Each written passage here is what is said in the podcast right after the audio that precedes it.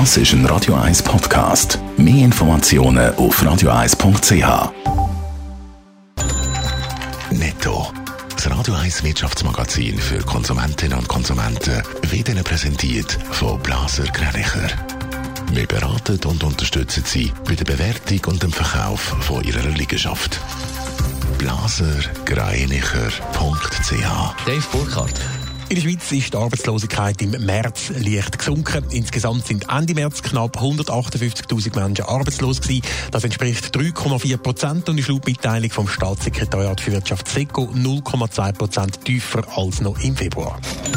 Der Bund und der Walliser Chemiekonzern Lonza haben ihre Gespräche wieder aufgenommen. Der Gesundheitsminister Alain Berset und der Lonza-Präsident Albert Beni haben sich gestern getroffen, sagt ein Berset-Sprecher gegenüber einem Tagesanzeiger. Ob es beim Gespräch um eine staatliche Investition in Corona-Impfstoffherstellung bei Lonza gegangen ist, ist nicht bekannt.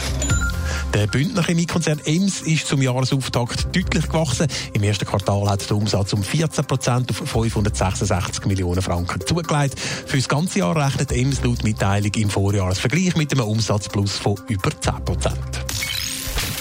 Vor einem halben Jahr ist die sogenannte Subventionsaffäre im Schweizer ÖV aufgeflogen. Verkehrsunternehmen BLS und Verkehrsbetrieb Luzern, VBL, haben jahrelang zu viele Subventionen bezogen. Jetzt gibt es bei den Rückzahlungen erste Fortschritte, Dave Burkhardt. Ja, bei der BLS haben die Beteiligten offenbar eine Lösung gefunden. Die BLS hat ja zwischen 2012 und 2018 die Halbtagserlöse aus dem Libero-Tarifverbund nicht in die Abgeltungsgesuche mit eingerechnet und so können sie höhere Subventionen kassieren. Die muss die BLS jetzt aber zurückzahlen und zwar insgesamt 49 Millionen Franken, wie das Bundesamt für Verkehr BAV in einer Mitteilung schreibt. Das Geld das geht zum einen an den Bund, zum anderen aber auch an die Kantone Bern, Neuenburg, Freiburg, Luzern, Solothurn und Wallis.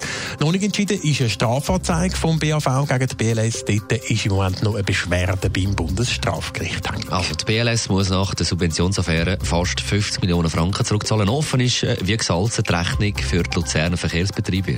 Ja, eine Zahl steht dort zwar im Raum, und zwar 16 Millionen Franken. Die VBL die haben zwischen 2010 und 2017 überhöhte Abgeltungen bezogen. Die Verhandlungen über die Rückzahlungen die sind aber noch am Laufen. Sollte keine einvernehmliche Lösung gefunden werden, werde das Geld per Verfügung eingefordert, heisst in der Mitteilung vom BAV weiter.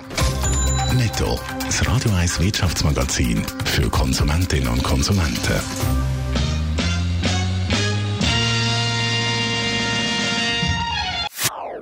Das ist ein Radio 1 Podcast. Mehr Informationen auf radio1.ch.